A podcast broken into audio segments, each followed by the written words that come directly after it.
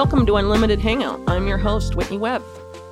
For a little over a year, the American Food and Drug Administration, or FDA, has been led by a man named Robert Califf. Very few people seem to know much about Califf or his background, and there is very little critical reporting on this man, despite the power he currently wields over significant aspects of American public health policy. During his confirmation hearings last year, there were a few stories here and there, noting Califf's investments in the pharmaceutical and biotechnology industries, as well as his longstanding ties to Big Pharma and how this might present a conflict of interest. Yet there is a deeper problem with Califf that goes far beyond these conflicts of interest that, more often than not, are the norm within the US federal government and on Capitol Hill. This is Califf's second stint as FDA commissioner, having previously held the post toward the end of Barack Obama's second term. After he left that position when Donald Trump took office in early 2017, Califf joined Google, becoming the Silicon Valley giant's top strategist for its forays into healthcare, specifically for Google's health focused subsidiary, Verily Life Sciences. Ever since then, Califf has been at the vanguard of the effort to kickstart the so called Fourth Industrial Revolution, or 4IR, in healthcare, and this has extended into the decisions he has overseen over the past year as head of the FDA. Perhaps unsurprisingly, Califf himself is a major evangelist for the 4IR in healthcare and is on record stating that he shared the 4IR vision of World Economic Forum Chairman Klaus Schwab well before his notoriety during the COVID era. Per Schwab and his allies, the 4IR, particularly as it relates to healthcare, is about the merging of our physical, digital, and biological selves, essentially transhumanism by a different name. Troublingly, as FDA commissioner, Califf is already creating regulatory loopholes for devices that will bring this dark vision to fruition, including brain machine interfaces, neuromodulation devices, and surveillance wearables, among others. He is also doing the same with other 4IR health focused technologies, including gene therapies and much more. For those Americans who are concerned about the push to inject the 4IR into the American healthcare system and into our bodies, Robert Califf is the man to watch. Joining me today to discuss Califf and the deeper problems here is Maddie Bannon, investigator, researcher, and contributor to the Last American Vagabond Substack. Last year, Maddie published a deep dive on Califf called Brave New Real World Data on the TLAV Substack, which focused on Califf's time before he became FDA commissioner and his love affair with the World Economic Forum and the idea of the fourth industrial revolution. I highly recommend anyone interested in Califf and the broader issues at play here give Maddie's piece a read. With that being said, welcome to Unlimited Hangout, Maddie. It's great to have you here. Hello, thanks for having me.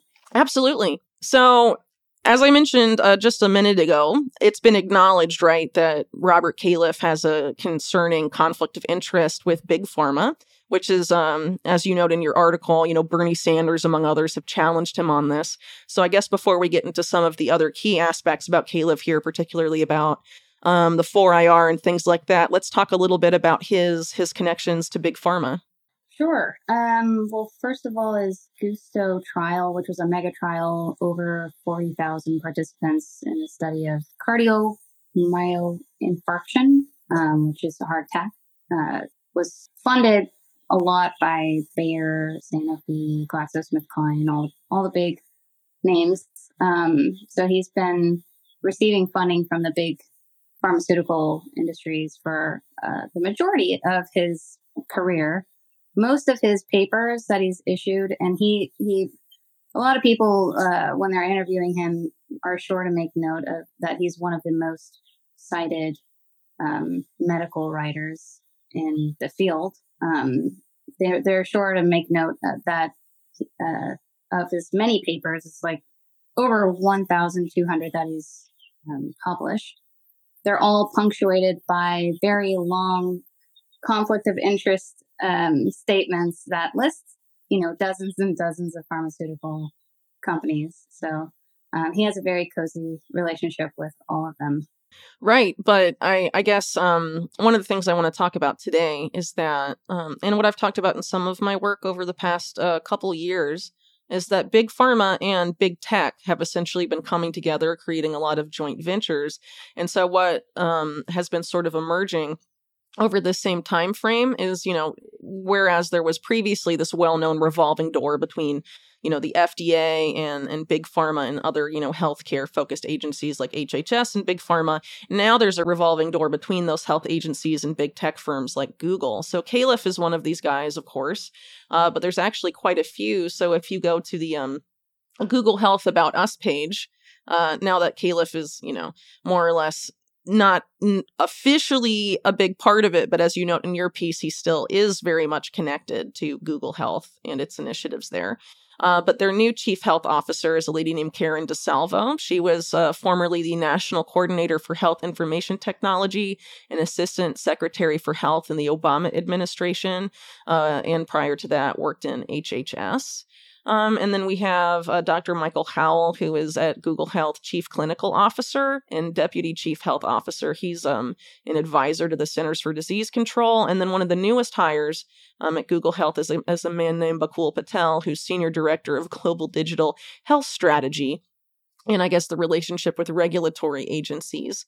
Uh, and he was uh, he'd been at the FDA for decades before joining Google. Most recently, as the FDA's chief digital health officer of global strategy and innovation. So there's a lot of these guys, but of course, probably the most important one to point out would be Califf. Um, so um, as I mentioned in my intro, Califf was, um, of course, at the FDA uh, during the Obama administration, and then he joined Google. So I guess maybe you could tell us a little bit about um, his time at, at Google and why that's significant. Sure. So um, Califf served as the commissioner for the FDA between the years of 2016 and 2017. Um, that was his first stint under the Obama administration. Um, during that time, the 21st Century Cures Act was passed, um, which is a very important piece of legislation that kind of allows for all of the, you know, very uh, new breakthrough devices and uh, EUAs and the waiver of informed consent for minimal risk trials. So that was passed during his time there. But he did leave in 2017. That's when he went back to Duke for a couple of years um, and he founded Duke Forge. But in 2019, he joined Verily Life Sciences um, as their their head of uh, like health strategy and policy.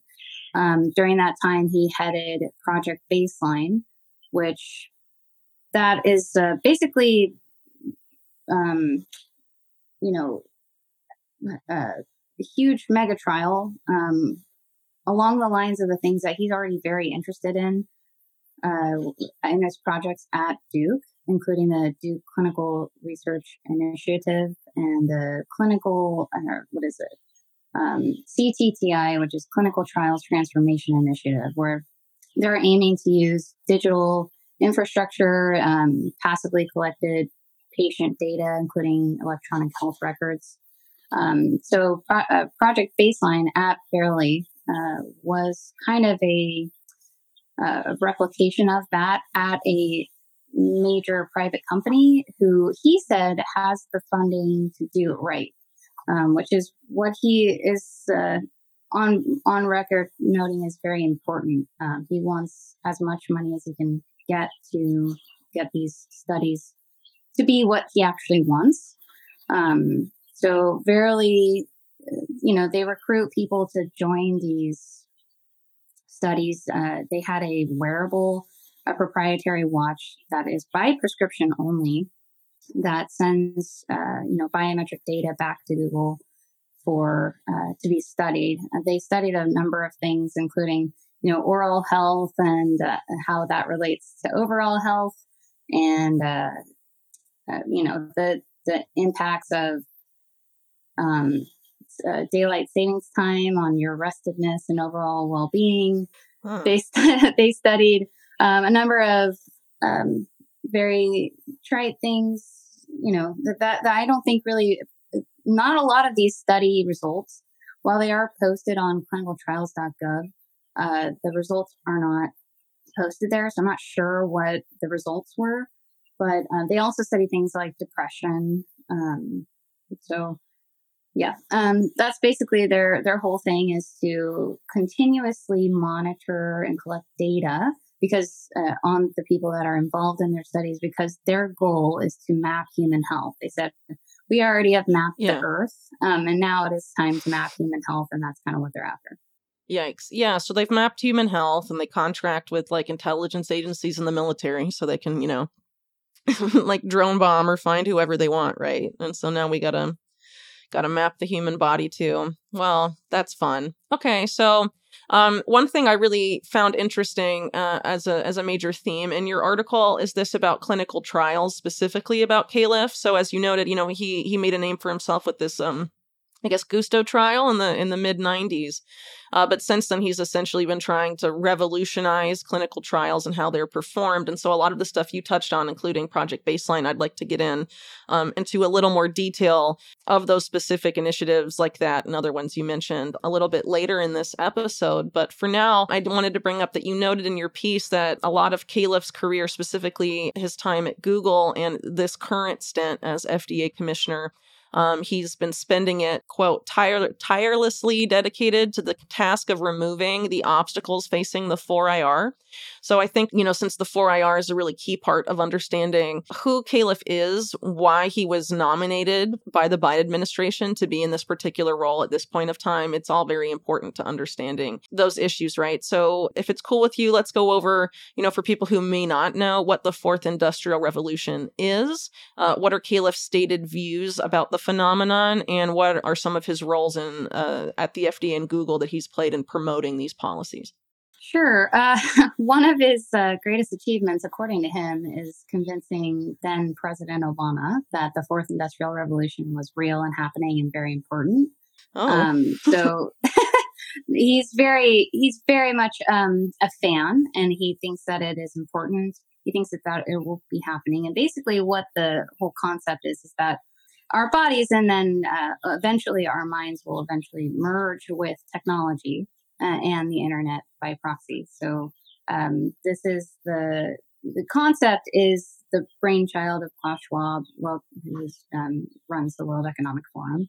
So, you know, the whole idea of the fourth industrial revolution is to gather as much data passively generated by either people or the environment via wearable devices, um, electronic health records, uh, insurance claims, you know, the devices in your car, your social media to get it, uh, to make you your digital self. Um, they'd like to both merge your physical self with your digital self into one thing. So it's um, totally inseparable. Um, but he, uh, you know, he cites Klaus Schwab and uh, the Fourth Industrial Revolution book that he wrote in his papers, academic papers. Um, he talks about it frequently in interviews and, and things like that.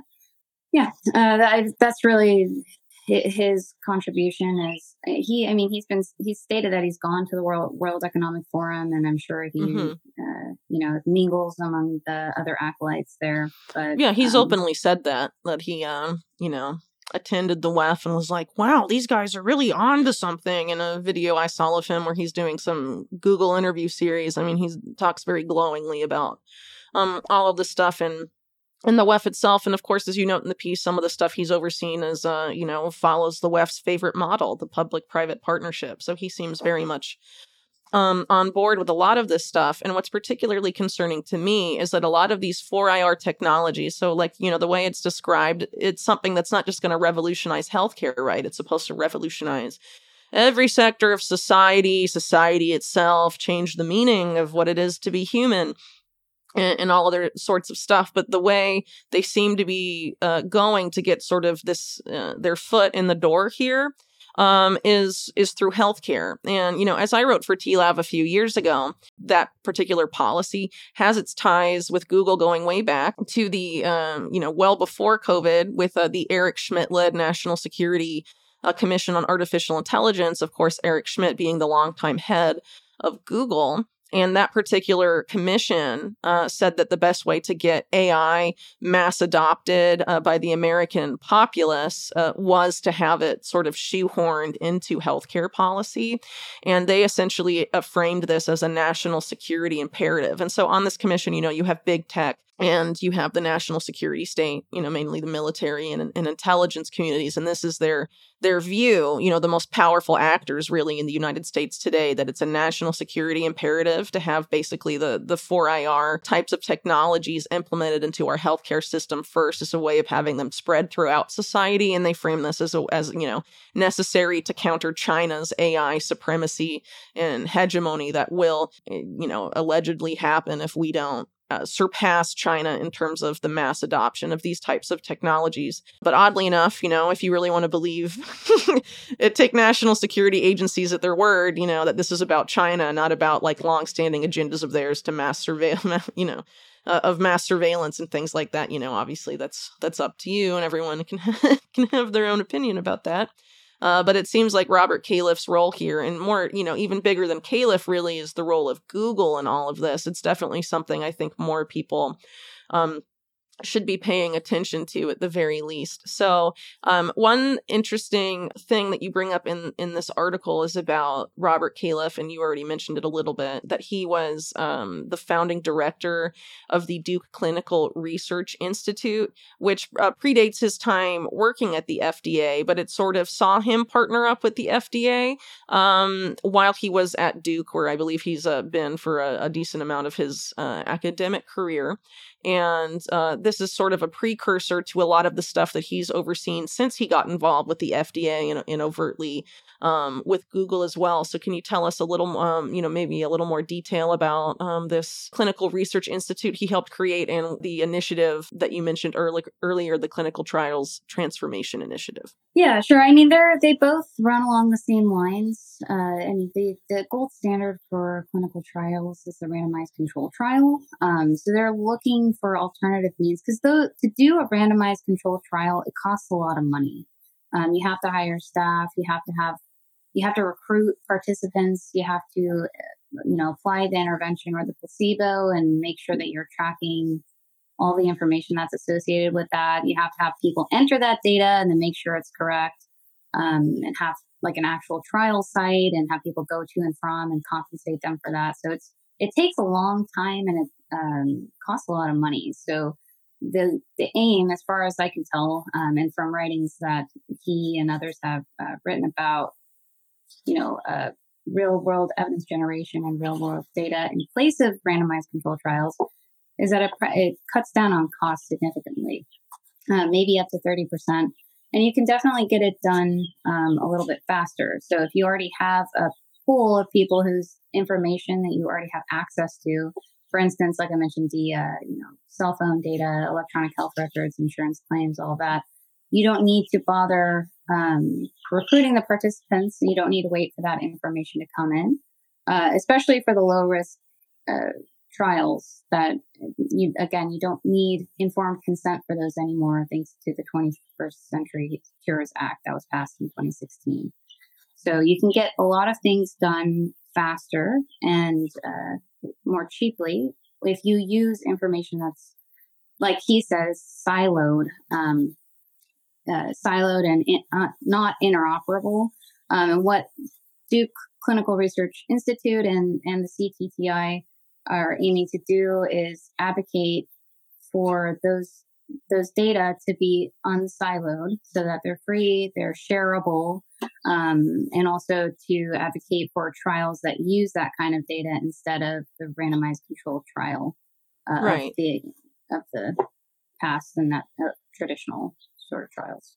So let's talk a little bit about what this means for, you know, the average person that doesn't necessarily like, you know, research these kind of uh, worlds very much. So like ran the, the way basically the way that medical and clinical trials have been conducted uh pretty much in the vast majority of the modern era, right? This initiative was about essentially replacing those trials with this real world evidence paradigm right? And you have a really helpful graphic um, about what real world data and real real world evidence is um, in this piece, and, and you know uh, that you wrote and some other um, you know descriptions of it that you provide in the piece.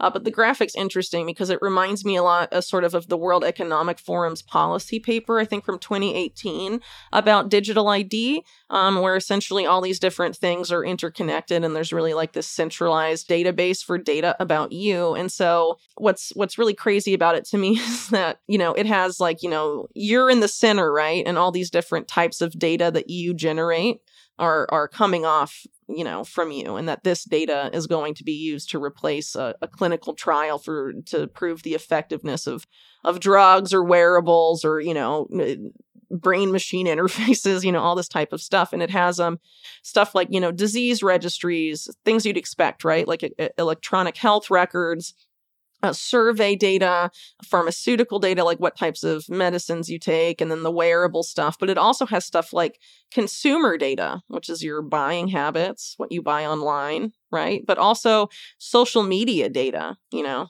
who, what you're interacting with, uh, what you're saying um, online, uh, what type of information you're reading and, and, viewing, which is interesting in the context of something I'd like to talk about a bit later, uh, which is uh, Robert Califf's mission to have the FDA play a major role in preempting and debunking misinformation, which is which is interesting there. But um, the idea that all of this data, this monitoring of stuff that has never really been used in existing randomized clinical trials and stuff like social media data and just sort of uh, data harvesting this stuff uh, from people without their consent and using that in lieu of randomized clinical trials um, is just totally insane. And I, I just, uh, in this, you know, the people that wanted to put him in charge of the FDA obviously knew that he was in charge of uh, these types of initiatives and that he was, uh, you know, essentially there to create um, the regulatory i guess I, I guess you know i'm calling it a regulatory loophole but really it's a complete alteration of the existing regulatory paradigm uh, to totally just replace it so that all of this uh, fourth industrial revolution technology can be fast tracked and mass, eh, you know, for mass implementation, mass adoption by the masses. But it doesn't necessarily have to use the previous paradigm to prove any safety, any effectiveness under past metrics, right? Um, I don't know your thoughts on that. Maybe you disagree. um, I mean, the, the problem is that you can't really verify whether or not the information that you're receiving is good or bad. Um, they're trying to come up with ways to do that, but I, I don't think that that's really feasible. Um, so, you know, eh, the the one way that um, Califf has, you know, he he gave a talk at Google. It was like a Google Talks event. It's on YouTube.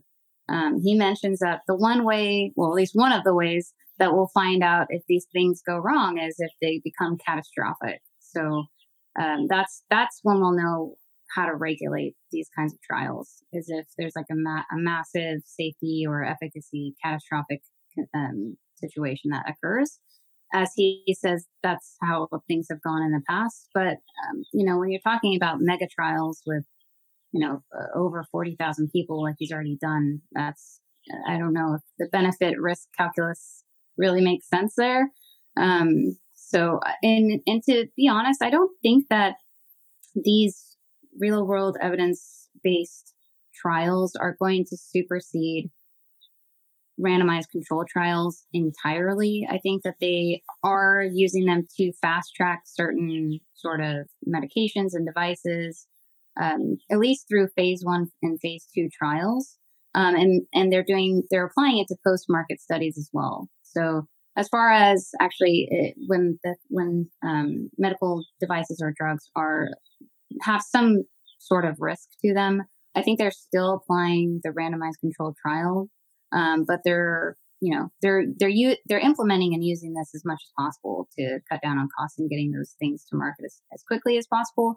And another thing too that I've I've been thinking about is that I uh, he uses a lot of language of um, these being important and necessary so that those drugs and devices can be made available to the public as you know more quickly. And that's kind of the the um, pill that he gives you to swallow alongside the um, con- near constant surveillance that he alleges will be occurring and that is occurring.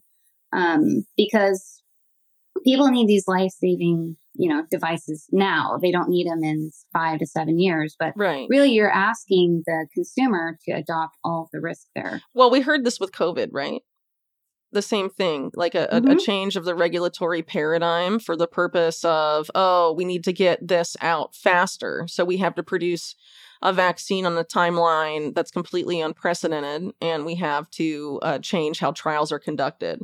And you know, as as I've noted in my work, and other people have noted, um, you know, a lot of these companies, like Moderna, for example, couldn't get a product to market under the previous regulatory paradigm, and so the emergency use authorization um, and a lot of these, uh, you know, emergency measures were used to sort of totally change how a lot of these trials for these vaccines were conducted um, and you know eh, because of the you know professed sense of urgency um, you know that this idea that you know the risk is being taken on by the person that receives um, you know the vaccine instead of having you know the FDA saying yeah we can say it. Well I mean they did say it was safe right? But you know that wasn't necessarily reflected. Um, by the trials and it was all justified by speed and you know what you're seeing here is them using speed as as the justification and also cost reduction but you know it's it's troubling stuff. And and I, I may have misspoken earlier. What i meant is that um so in your piece you were talking about ctti this transformation clinical trial transformation initiative and you said it it seeks to do is to use real world evidence in place of evidence uh, generated by RCTs. And so I sort of see um, what Robert Califf is doing now at the FDA sort of as uh, not necessarily trying to replace, um, you know, eliminate randomized clinical trials entirely. But when it comes to a lot of these, um, more like novel devices, not necessarily things like vaccines and like pharmaceutical products that are more traditional, like uh, pills and and, and other types of injections and stuff. It seems to be um, some of these other devices, whether they're wearables or implantables, really also um, are sort of being treated under this uh, this new paradigm. This idea of like the remote clinical trial. It's not necessary to physically monitor and observe patients and just basically use the data that's collected by their interaction with uh, these devices and, and, the connectivity and all of that is essentially replacing uh, traditional trials. And to me, that seems sort of like a way of sidestepping some of the traditional metrics for these particular devices, which, of course, those devices um, are obviously necessary to get the 4IR really rolling in the healthcare space, right? Uh, particularly with the, um, you know, the brain machine interface or some of these neuromodulation devices, sort of get the nervous system of the human body connected to the internet, right? Um, yeah, what What's funny about that is um, there the breakthrough devices designation given by the FDA to uh, medical devices is really for devices that are uh, are to treat life threatening or irreversible diseases. Um, which, when you think of a com- brain computer interface, sure, you can maybe make the claim that our brain computer interface can treat paralysis or help the blind see, or the you know um, stroke victims have uh, more functioning sides of their body.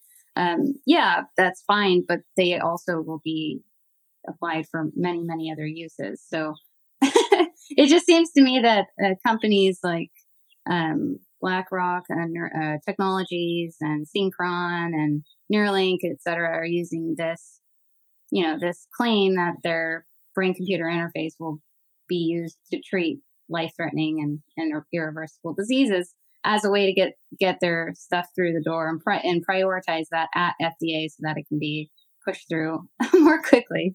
Um, you know, disregarding all the other applications that it may be used for, and it will most likely be used for, and that's probably what their what their primary aim is at the end of the day. So even though you mentioned that like the breakthrough device designation technically is sort of like reserved for these devices that are like for, you know, irreversible, you know, diseases, terminal illnesses and conditions, stuff like that. Um it's being given to a lot of things that don't follow under these metrics. So um a recent uh, FDA breakthrough device designation was given to this company called Sooma, which is very much, you know, it's basically Soma, but with a second O. Um, and it, it, received that designation for its innovative at home depression treatment device. Uh, which it describes basically, well, in the picture in the article anyway, it's basically like uh, electrodes you wear on like a weird little beanie thing over your head, and it like um electroshocks you i guess certain parts of the brain to like make you not depressed right? But there's a lot of other treatments for depression right? And mm-hmm. breakthrough device designation is supposed to be for conditions that don't have existing treatments you know? So this is one of those examples of sort of the FDA sort of applying this uh, designation to places where it doesn't really need to be given, right? And so, you know, if you look at the, this example and a few others, it seems pretty clear that um, uh, the current FDA um, modus operandi as it comes to this, uh, as it relates to this particular designation. It seems to just sort of be uh, giving it to companies that, you know, have uh, some of these 4IR related devices or, you know, neuromodulation stuff specifically.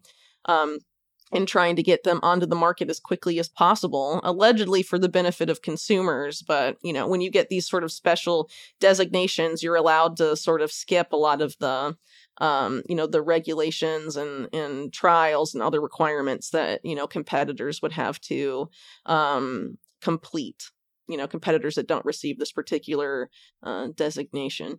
Yeah, right. Um, I mean, what the breakthrough device designation also allows for novel medical devices. They call it de novo. So there's no, you know, to be a de novo device, there's not any legally marketed predicate device. So something like it.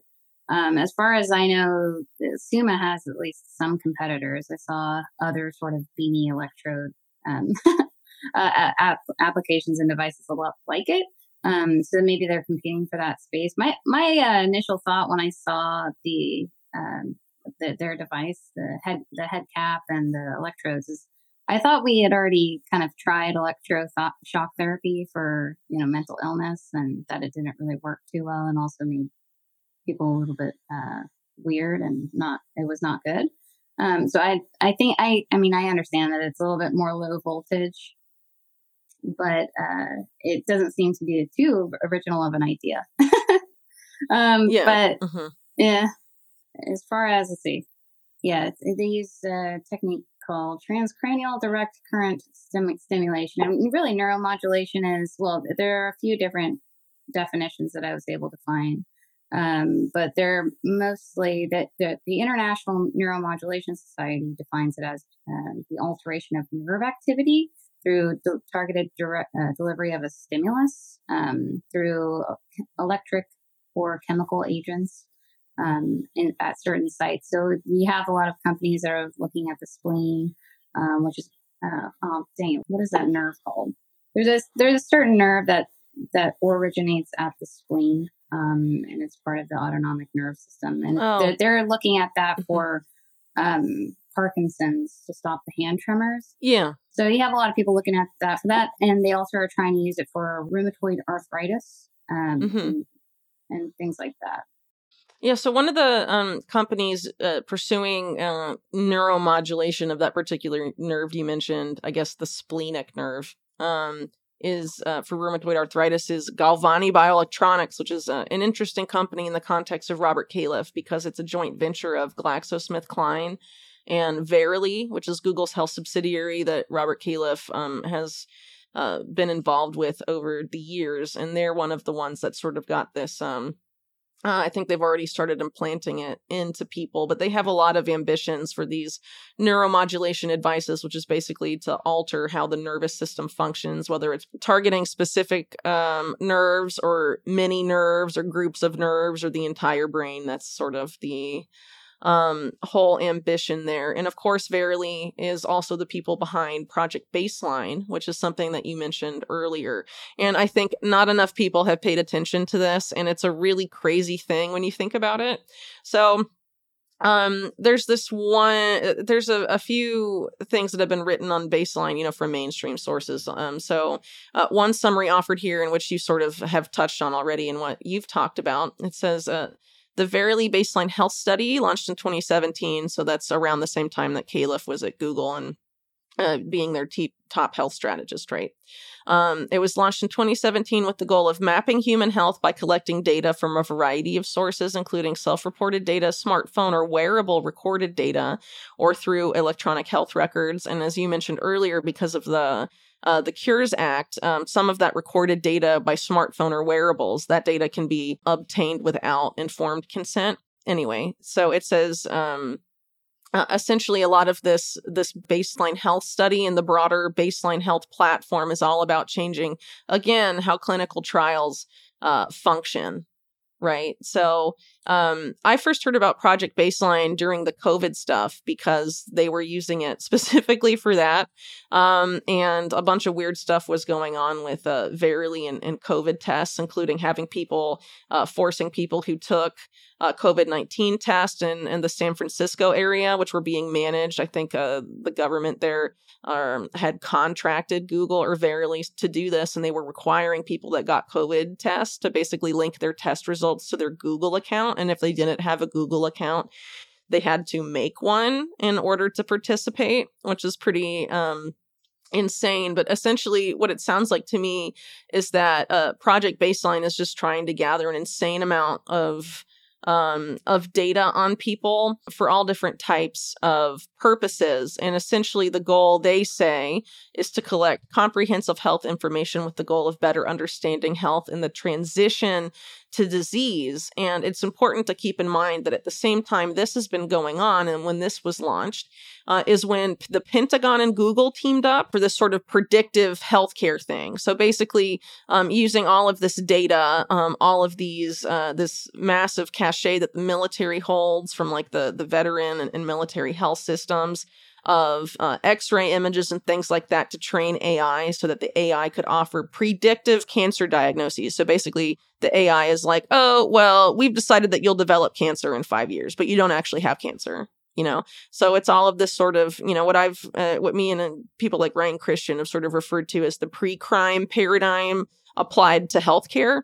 So basically you're going to be told that you're going to develop this disease by ai or or, or some of these uh, different devices or by you know this data accumulation and they're going to decide uh, they're going to tell you what you're likely to develop before you develop it and then go and offer you all these different weird therapeutics, whether it's stuff like, you know, mRNA stuff or gene therapy or, um, you know, these neuromodulation devices or wearables or stuff that interacts, you know, with your nervous system or, or changes how it functions and all sorts of stuff. Even though at that particular moment you don't actually need it, it's being framed as preventative, right? And this is again Google with the military doing this, and you have them, of course, doing it um, in all their sorts of of different guises, but ultimately, you know, it's about per them about healthcare, right? But it seems to be a lot more than that, if you ask me. But you know, yeah. And Califf, um, in an interview, he mentions that this sort of you know influence, subtle influence over people in regards to their health is you know justifiable because it's already happening and it's been happening for a while through you know private market advertisements and cookies on your computer and tracking what you buy and figuring out what you might be interested in buying and then presenting that to you. So he's just, and, and he thinks that doing that uh, not necessarily good. It's not getting people things that they need or make them have a happier, healthier life. Um, so what he's saying is, well, that's bad. When we do it, it's good because we're trying to help people live longer and be less ill. So we're going to track you in just the same way. We're going to nudge you and influence you in just the same way.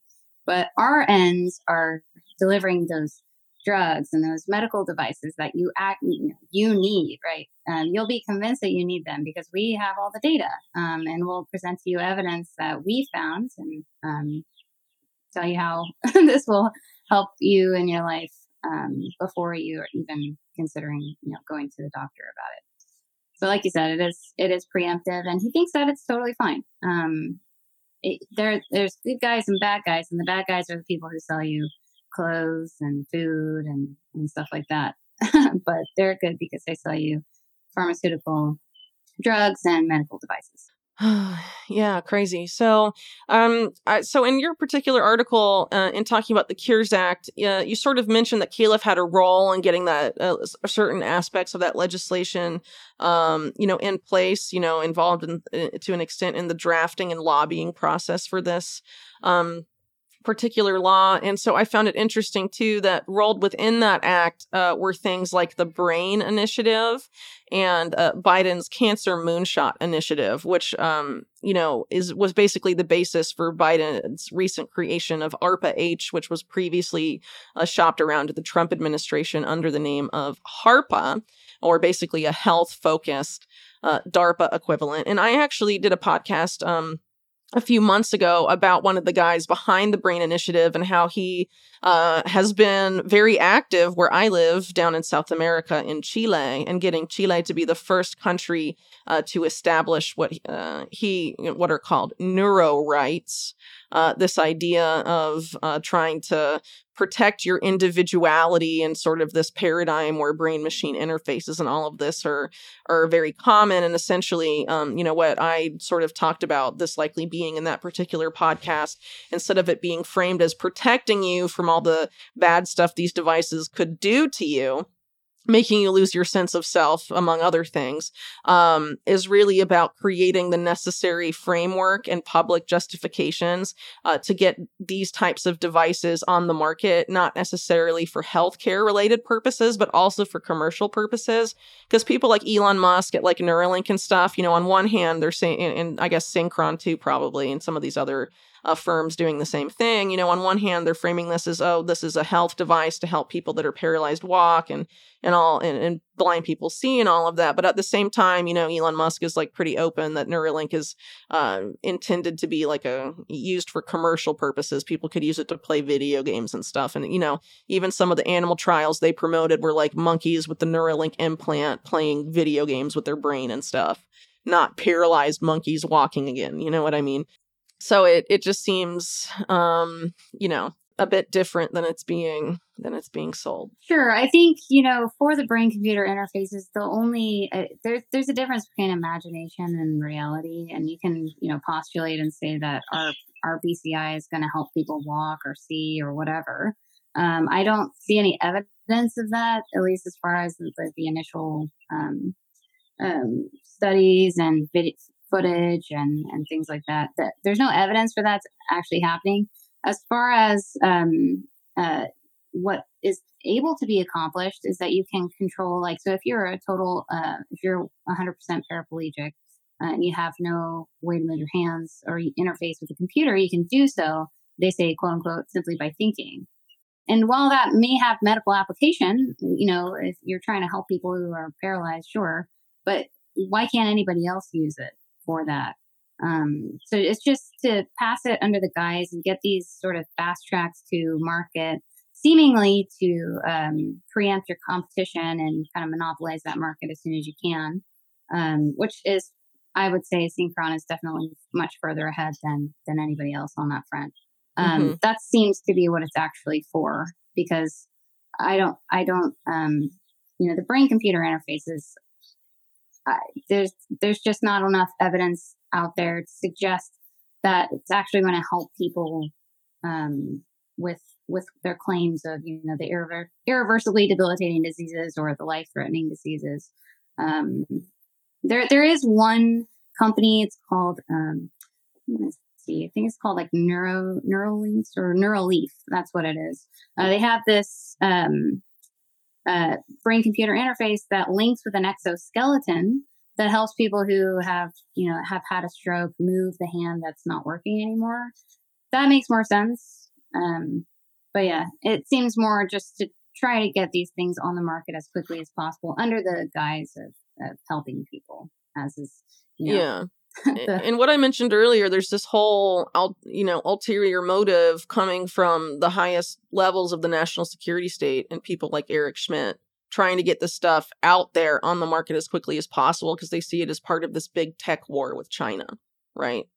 Um, which is also pretty crazy. And, you know, a key point I want to make here too. So I'm sure people are familiar with, you know, my analysis and other people's analysis of, of statements made by, by people tied up with the World Economic Forum and, and big, you know, 4IR evangelists like Yuval Noah Harari, who basically say that like the whole wearable paradigm, like getting wearables on everybody is the red line, uh, that will, you know, result in the ushering in of what he calls digital dictatorships you know, basically the surveillance of what's going on, not just inside your body, but inside your mind. And I think this is all kind of interesting when you're looking at the big players here in the context of um, a lot of how this mass surveillance is also, you know, tied into this this effort to launch a war on domestic terror um, and mass surveil everybody and sort of usher in the the paradigm they tried to do after 9/11 with things like DARPA's total information awareness and stuff. So, you know, you have groups like Google and also Palantir, which is basically, you know, as I've noted in my work, uh, essentially a CIA front that is basically total information awareness privatized. And so Palantir uh, basically has access and has been running a lot of the, the COVID 19 health data and other health data held by HHS. And also in the United Kingdom, uh, basically all NHS data is being managed by Palantir as well. And then you have Google having this, this big uh, role. For example, they host the FDA's My Studies program and ha- on on Google Cloud, and they have for some time. And you have a lot of these, uh, you know, this revolving door, like we talked about earlier, sort of between the uh, the regulatory agencies and Google, and and Verily is being used for a lot of these new remote trials to get some of these. Um, you know, more novel devices, I guess, and like neuromodulation devices on the market more quickly without you know, in person monitoring and, you know, a, a, completely electronically conducted, fully remote clinical trials. So, and they're teamed up with the Pentagon. I mean, there's all sorts of crazy stuff going on here. And I think some of that overlap is interesting in the context of this whole, like, you know, misinformation, trying to uh, stop people from spreading what's deemed as misinformation about about health and how that also is, you know, one of the main objectives of this supposed war on domestic terror. Uh, because Robert Califf has been very vocal uh, since he came in to or it came into this position last year about uh, the need for the FDA as an agency to preempt and debunk misinformation, which is kind of ironic because some of their efforts on that um, front have actually involved the FDA spreading the misinformation. Um, yeah. For example, claiming that uh, ivermectin is not like uh, able to be used in human beings, that it's like a horse and cow uh, medicine exclusively. And regardless of what you think about its validity as an early treatment of COVID or whatever, well before the COVID era, it was being used in people. So to frame it as, you know, a horse to dewormer exclusively, like had been done on CNN, is not accurate. And the FDA um, obviously knows this. So um, it's just interesting that you'd have, you know, Google, Palantir, they're big players in the healthcare system getting more and more tied up uh, with the FDA, and they're a big part of this misinformation crackdown and profiling of people spreading misinformation as well. And I think people, um, you know, might be might want to see that there's that degree of overlap there because once you're surveilling people, whether it's under the guise of healthcare or under the guise of stopping domestic terrorism, I mean, ultimately, I think the end result um, is is the same essentially. And I've also kind of argued in in some of my work on on the creation of ARPA H under the Biden administration, uh, which sort of goes back to this Cures Act stuff uh, you were talking about during the um, Obama administration. I mean, essentially, that's also about getting uh, the mass use of wearables for this, you know, uh, predictive health paradigm and precision health paradigm and all of this stuff. So, you know, it, maybe it's being framed as, you know, a boon for public health, but ultimately it seems to me like the 4IR is just about an insane paradigm of mass surveillance. And they're just trying to see what sort of justifications uh, they can make for it, you know, what sticks and what people, you know, need to believe and need to feel in order to start using that type of technology on and in their bodies. Yeah, I think that the fourth industrial revolution, uh, you know, well, Klaus Schwab and, you know, the people who are his true believers they describe it as the merging of our personal and, and digital selves, right, or quantified selves. Um, but it's really about the, the last frontier, which is the mind, right, um, and, and also including genetics.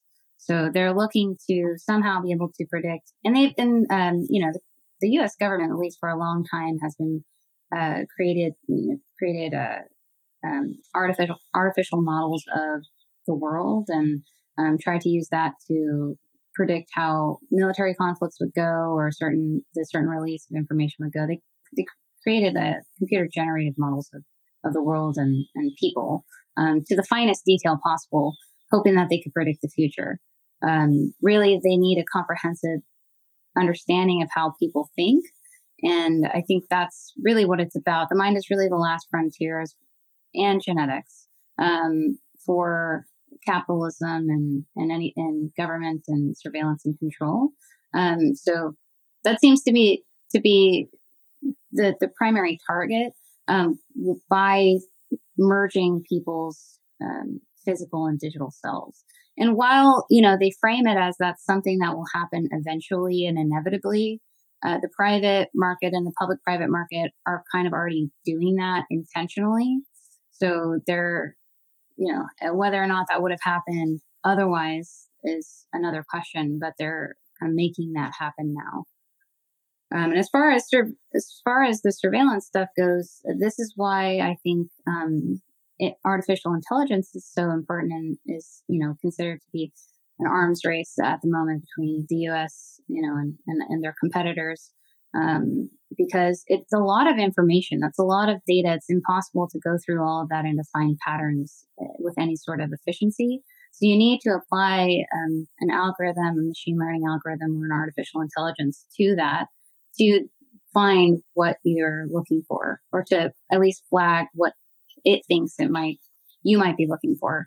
Um, and as far as uh, you know, the Patriot Act and the NSA goes, uh, their their current, at least their their policies were um, to have a black box where all this, you know, depersonalized information lives until there's reason to go and look through it.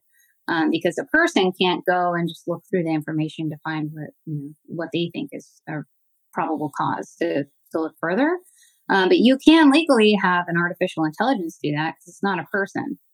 Um, so mm-hmm. essentially, what is what at least to me, what seems to be the probable outcome is that there will be many more uh, false positives many more flags and many more um, issuances of probable cause to look into people even further and you know at, to full to the fullest extent um, than there was before because there's going to be you know many more patterns or essentially you know patterns uh, what is that um, who's who's writing those artificial intelligence intelligence programs and what do they consider to be a pattern of you know domestic terrorism or um, anything that would warrant probable cause. So that I mean, and, uh, something that uh, I meant I've read recently from you is about um, Gabriel and the artificial intelligence surveillance software that's being applied through things like cameras and and sound. Um, so it's certainly in the realm of technology something that is possible, uh, especially if it's all in a readable format in text or in code. Uh, well, thanks for that really great summary about a lot of really complex issues and how it all uh, ties together, and you know a lot of what you know we're facing. I think people need to pay a lot more attention to the healthcare space, particularly people who were opposed to stuff like the fourth industrial revolution and its encroachment um, on our lives and our government and really society in general because you know they're trying to get a huge foot in the door through healthcare. And i would argue and i actually have argued i think um, in some interviews i've done over the past year that robert califf is at the fda right now explicitly for this purpose. Like as you note in your piece he's there to remove a lot of these obstacles uh, from this 4IR paradigm for being ushered in, you know, sort of in through the healthcare system first. You know, he's the point man for that. So I think he definitely deserves a lot more scrutiny. And that's why I was so happy to find your piece about him and very happy to have you on today to talk about uh, him and, and these, you know, more broad, these broader issues on my podcast. So thanks so much for coming on, Maddie. So where can people follow your work um, and support you? So you can follow it on the Last American Vagabond Substack, which is tlavagabond.substack.com. Uh, that's where most stuff is. I also post on manufacturingreality.org, um, which is James Jordan's uh, uh, blog there, um, where he uh, uh, also contributes and, and stuff like that. So those are really the main two sources. You can support me by supporting TLAV. Um, and and you can follow me on Twitter. I'm at Space Jelly. If you just search, you'll find me eventually. All right, super. Well, thanks so much, Maddie, for coming on. Uh, really appreciate uh, your time looking into these issues, and I'm looking forward to following more of your work here in the future. And thanks to everyone for listening to this podcast. And uh, hopefully, some people listening will uh, take the time to look into some of these deeper issues as well, because they're really, you know, as I mentioned in the introduction, there is a extreme lack of reporting, not just on Robert Califf, but a lot of the issues we touched on today. And I think we ignore this kind of stuff at our own peril. So uh, definitely there's a lot to dig into and you know we really just scratched the surface about a lot of these issues today. Uh, and of course as always a big shout out to unlimited hangout supporters who make this uh, podcast and pretty much all of my other work possible as well. Couldn't do it without you guys so thanks so much. And thanks of course to everyone who regularly listens and shares this podcast around. Um, yeah, appreciate you all as well. So thanks so much to everyone for listening and catch you all in the next episode